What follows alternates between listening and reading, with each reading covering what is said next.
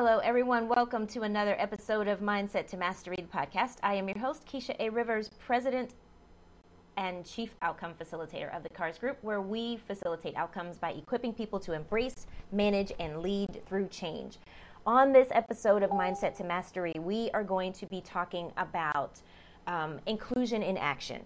And if you've been listening to me for any length of time, you are aware that part of my um, my consultancy focuses on um, engagement, learning, leadership, and um, in, in particular diversity, equity, inclusion, and belonging. But with all of the hoopla, quote unquote, um, around diversity and inclusion and ways in which companies are pivoting to address systemic racism and uh, social injustice, there always comes back to this question of what does inclusion look like in action? And so I really wanted to talk to you today about how can you create a culture? How can you create a community? How can you create an environment that is um, inclusion in action, not just paying lip service, not just um, conducting trainings and hoping for the best, but actually having your organization become a model of what it looks like to be inclusive, to be diverse, to be equitable, and to promote a sense of belonging for everyone. So, with that being said, the number one thing that I want you to start with is that this is more about a mindset shift than it is about a checklist of do's and don'ts. Even though in my podcast I give you strategies, I give you actionable items, I give you tips, I give you best practices, I don't want you to go into this thinking that this is simply a checklist of things that you do or things that you don't, and then poof, you will be included. In true diversity, equity, inclusion, and belonging, creating a community and a culture that celebrates that, that embraces that, that is anti racist, that, that is a safe place for people to show up fully, wholly, and authentically, requires that a mindset shift take place in the people in your organizations. So this isn't about training to change behavior. This isn't about mandating things that people should do and don't and, and not do. This is about being open to the process of changing your mind so you can master your success. So, to reach across the divide and build bridges to the other side, you must first let go of what you think you know. So, let's suspend all the information overload, I would say, that we've been privy to. Let's suspend all of the things that have been in the press about diversity and inclusion and what it looks like and what it means. Let's suspend the social media posts of people, you know, dueling over what they think is wrong with D&I. Let's instead start with a blank slate. Let's start with an open mind. And let's think about this from the standpoint of what does diversity and inclusion look like? What does it mean from a business perspective, but also from an organizational perspective? So, if you are a leader, if you are a, a manager, if you are a supervisor, if you own a business or a company, if you are in charge of groups of people, or if you're a part of a team and you're a member of an organization, I want you to listen to this podcast, take notes, share it with your colleagues, because this is an important conversation that you need to have. So when we talk about diversity, equity, inclusion, and belonging from a standpoint of a business case, we're always talking about mission, strategies, practices, uh, leading to a diverse work workplace, and and and ultimately, this is meant to fuel our competitive business advantage. From a business perspective, a business case, that's what DEI um, involves. From a human perspective, from an organizational culture perspective, from, cre- from the perspective of creating a community that allows us to innovate, to be creative, to feel at ease, to feel as if we can fully utilize our gifts, talents, and abilities, diversity, equity, inclusion, and belonging are required. They're mandatory. They are things that your organization cannot be fully um, successful without. And so we're going to start with this basic what is inclusion? We've got a lot of people that talk about it in, in terms of quotas and in terms of compliance. But when we really think about it, what does inclusion look like? It looks like a sense of belonging. It looks like a sense of fairness. It looks like equal opportunities for everyone in your organization. It looks like teamwork and collaboration. It looks like open communication it looks like people having a voice. Inclusion is more about what you do than what you don't. It is leading with and looking at things through the, the, the perspective and the lens of how do I make the person in front of me feel as if they belong? How do I treat the person in front of me as if they are a whole human being? How do I celebrate the person in front of me for who they are? And how do I make them feel welcome? So, inclusion is an action word, it's not a checklist. And, and the elements of, conc- of inclusion come down to five things communication. How are you communicating with the people in front of you? How are you being, you know, open? How do you speak to one another? The second component uh, element of inclusion, listening. How much do you make space for and consider other other people's perspectives and views? Are you the only voice in the room? Are you the only one that that that or, or people that look like you? Are you guys the only ones that have input? Then we talk about empathy. How can you relate to what someone else is going through? How and how they think? When George Floyd's murder occurred and there were protests regarding social justice and systemic racism. There were a number of people who couldn't understand why black Americans were, were, were taking to the streets to, to, to, to raise their voice and say that their lives matter. If you can't empathize with what someone feels like and the things that they go through, having to feel as if they are a target, then that's an issue it's not a political issue, it's a human issue. And the, the fourth element is consideration. How much do you shift your thinking from focusing solely on you and what you think or believe to considering what other people think, to considering how other people are affected and impacted? And finally, making room. How can you make room for others to have a seat at the table and be included in the conversation? It's not just about having them there, but about inviting them to be truly actively participating while being there. And so I wanted to, to stop right here because when we talk about diversity and inclusion, um, there's this whole checklist that people go through. But I want you to think of diversity, equity, inclusion, and belonging as a continuum. At the very lowest level is diversity, where you have different people from different parts, you know, different backgrounds, different uh, social, economic status, different learning styles, different races, different cultures, different sexual orientation, different genders, you know, all of that, all of the check boxes. Having them in the room is diversity, just having representation. Inclusion is when they are in the room, they are able to participate in the conversation they're able to contribute to the activities going on. They're able to lend their voice. Equity is that they all have an equal opportunity to be equally heard, to be equally considered, to be equally valued, to equally contribute. And belonging is a sense that you feel as if you are welcomed and appreciate and appreciated and you don't have to wonder if you fit in. So, what does this look like in, in, in action? So, when we think about the continuum of diversity, um, inclusion, equity, and belonging, if you have a team that is working on a project and you have people who are brand new you have people who've been there for 20 years you have people who are managers people who are supervisors people who you know are just regular employees quote unquote diversity means that you have a mixture of women men uh, people from different sexual orientations, people from different cultures, people with different backgrounds, people with different learning styles, and they're all in the room in terms of different re- of representation. Inclusion means that each person is able to bring their uh, their gifts and talents and abilities to the table to participate in the project, to have a say so in how the project is going, to be able to contribute, and to be actively participating in this whole project design um, and solution design process. Equity means that when someone speaks up, regardless of if they're a 20 year veteran or some or an intern that was just hired yesterday, their voice matters. They're able to contribute and their contributions are considered just as important as someone who is a leader, who's an executive, who's been with the company forever. Belonging means that the person who is in that room doesn't have to second guess whether or not they're saying the right thing, doing the right thing, or being the right type of person in order to belong.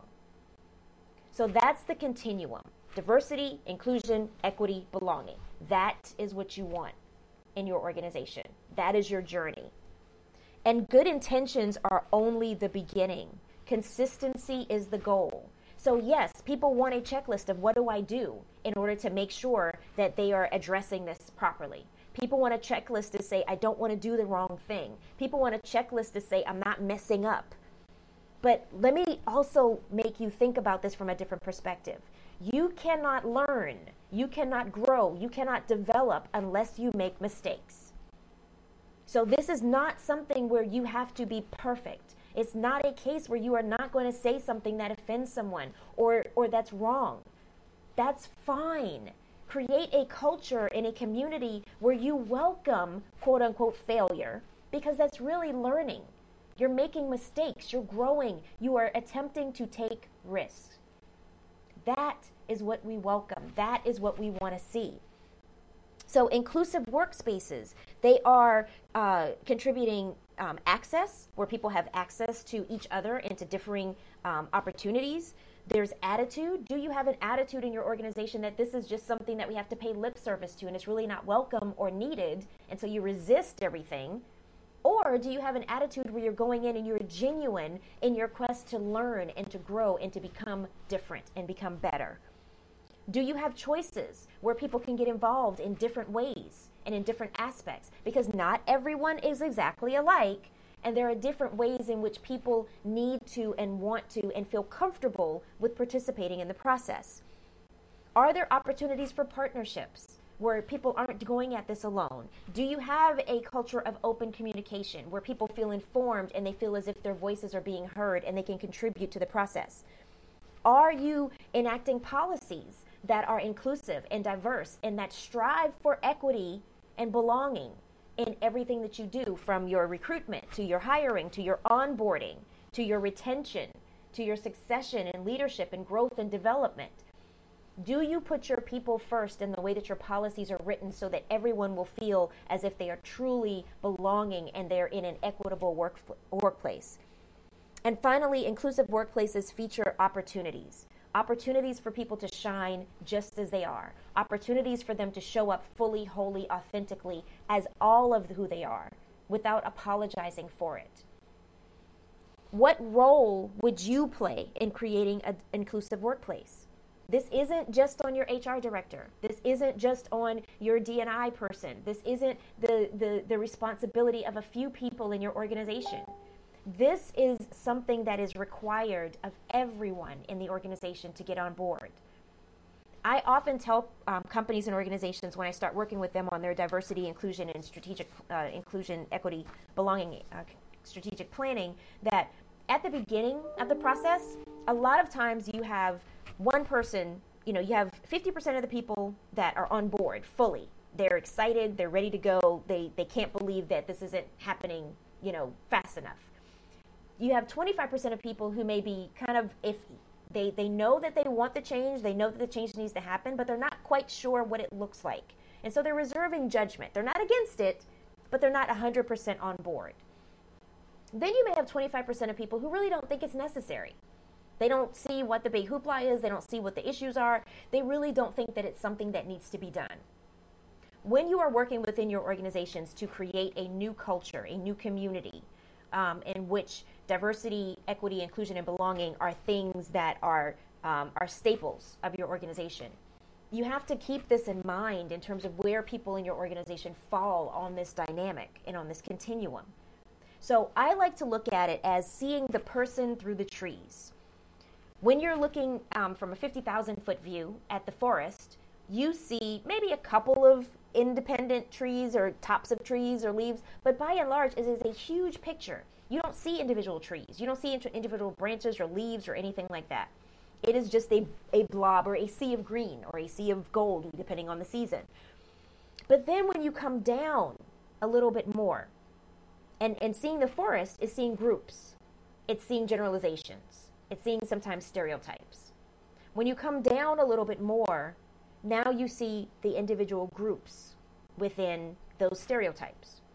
And you start looking at people um, in, in, in more pronounced, more individualized ways. So you see some trees, you see some branches. You can pick out individual bark and, and some things that are going on. And then when you walk right up to a tree, you can see the leaves, you can see the branches, you can see the individual patterns and, in, and indentations on that on that tree's bark. That is when you're looking at the person in front of you. So the 50,000 foot view is looking at all people of color, all, you know, everything diversity, inclusion, equity, and belonging related as one huge generalization. Coming down further, you start to see individual groups of people, people um, related to gender, or people related to um, sexual orientation, or um, age, or um, or race, or culture, or background, or experience. Those are groups. And then when you focus on the person in front of you, that is when you are seeing the tree in front of you, the individual, the leaves on the tree. That is when you are focusing on creating an environment where this person in front of you is able to feel welcome. They are able to feel as if they belong. They are able to feel as if they are part of something bigger. So ultimately, inclusion comes down to how you consider the individual in front of you to make them feel welcomed, valued, and accepted. I'll say it again. Ultimately, inclusion in action comes down to how you consider the individual in front of you to make them feel welcomed, valued, and accepted. And if you remember nothing else from this podcast, if you remember nothing else from what I take from what I told you today, remember that. If you are at a loss of what to do in order to make sure that you're creating a more inclusive and, and diverse environment, if you want to have inclusion in action in your organization, remember the person in front of you. How do I make them feel welcomed, valued, and accepted? Now, with that said, the reason I say focus on the person in front of you is because when you're looking at implementing um, inclusive practices across your organization, inclusion is not one size fits all. So that means that you're going to have a variety of different strategies, a variety of different things that you implement in order to make sure that you are addressing a whole bunch of different people in a whole bunch of different situations and circumstances. So, things to remember consider the person in front of you. When in doubt, ask ask. There is no harm and, and no shame in asking questions. Be genuine. Small gestures go a long way. Don't place the burden on the person to ask to be included. Take the initiative to welcome them, to include them. So, some examples of what inclusion in action looks like learning to pronounce someone's name properly. Yes, something as small as that. If you think about it, my name, the, the first thing that you get when you're born is a name. That is what I, what's the first thing that identifies you. And if you're not going to take the time to pronounce someone's name properly, you're telling them that you don't care about who they are. That it's too much trouble for you to be bothered with, with honoring them by, by calling them by the proper name.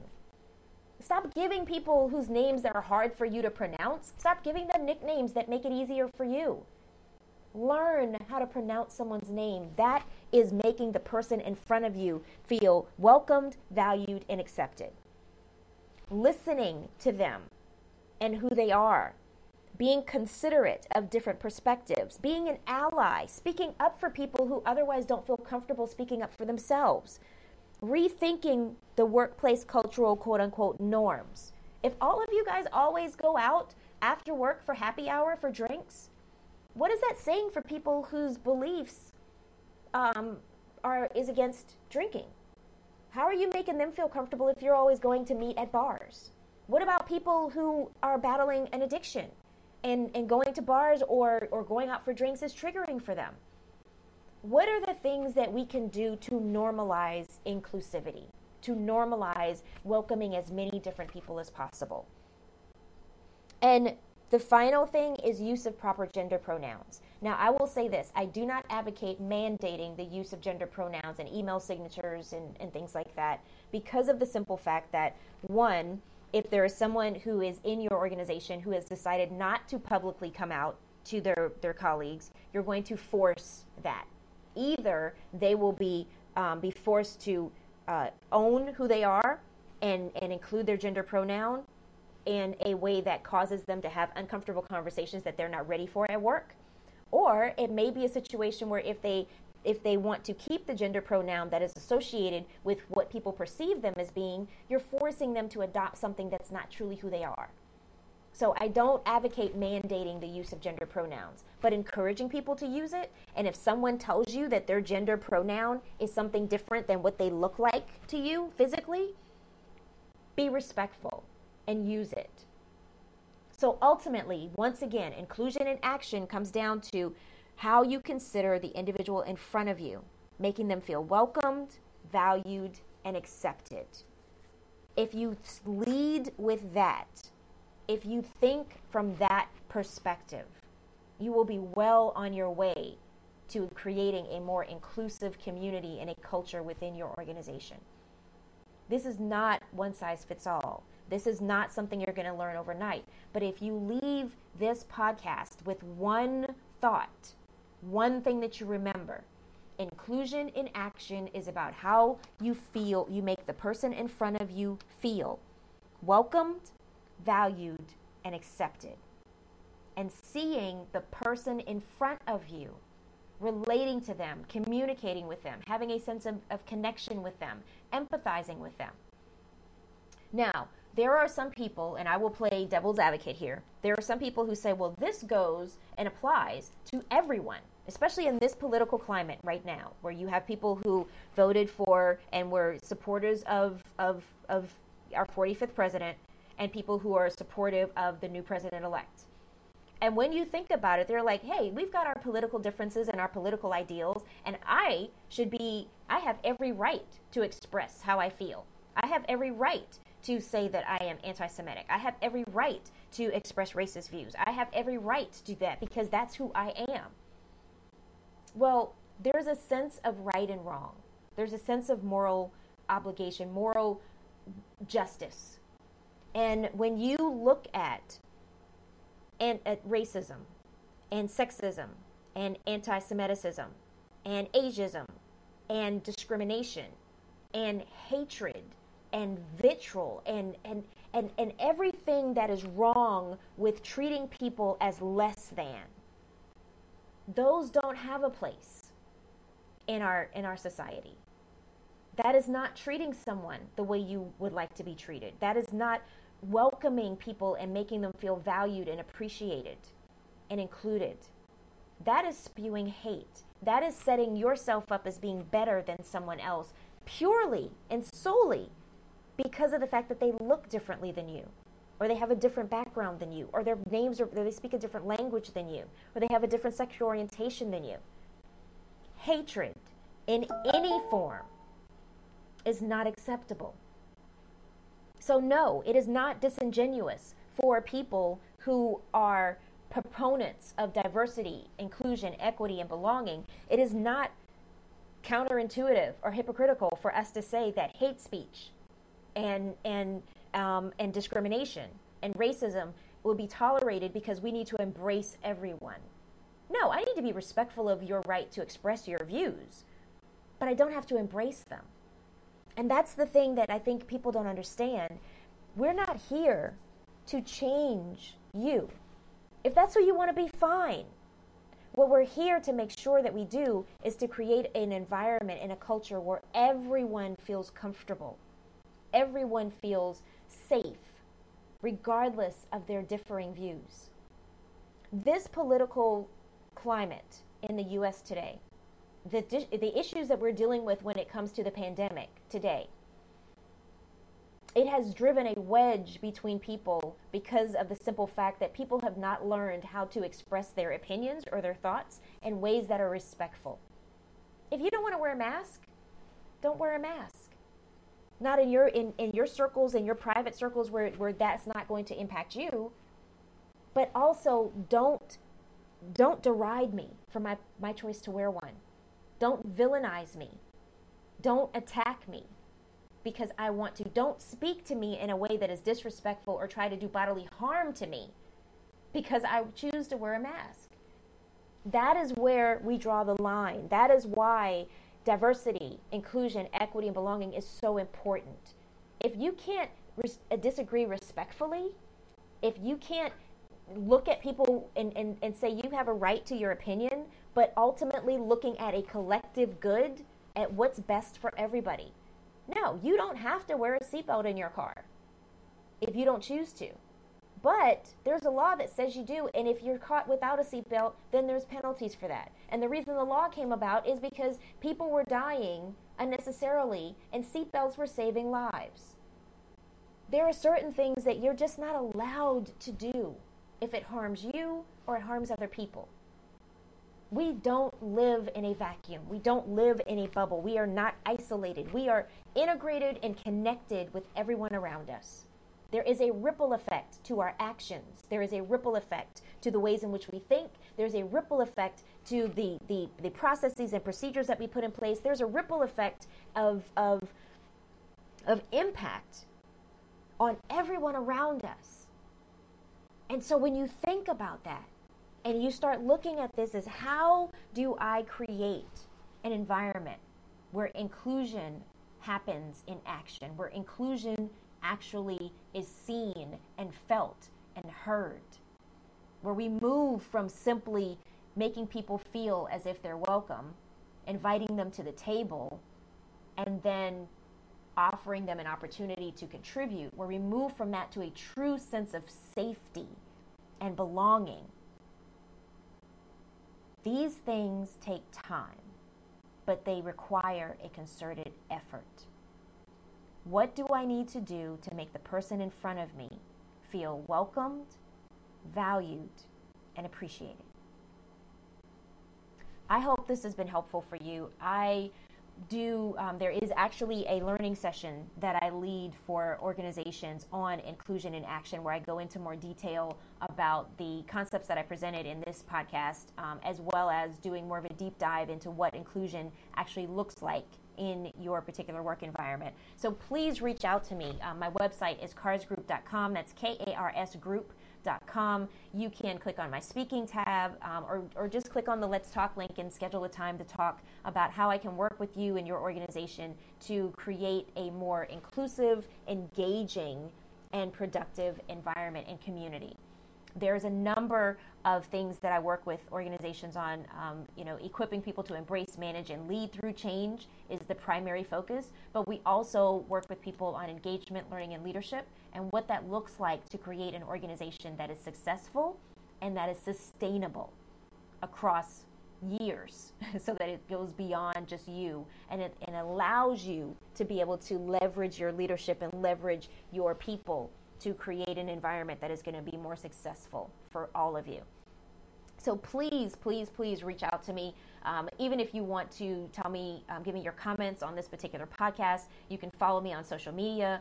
Um, you can look me up either under the KARS Group or under my name, Keisha A. Rivers.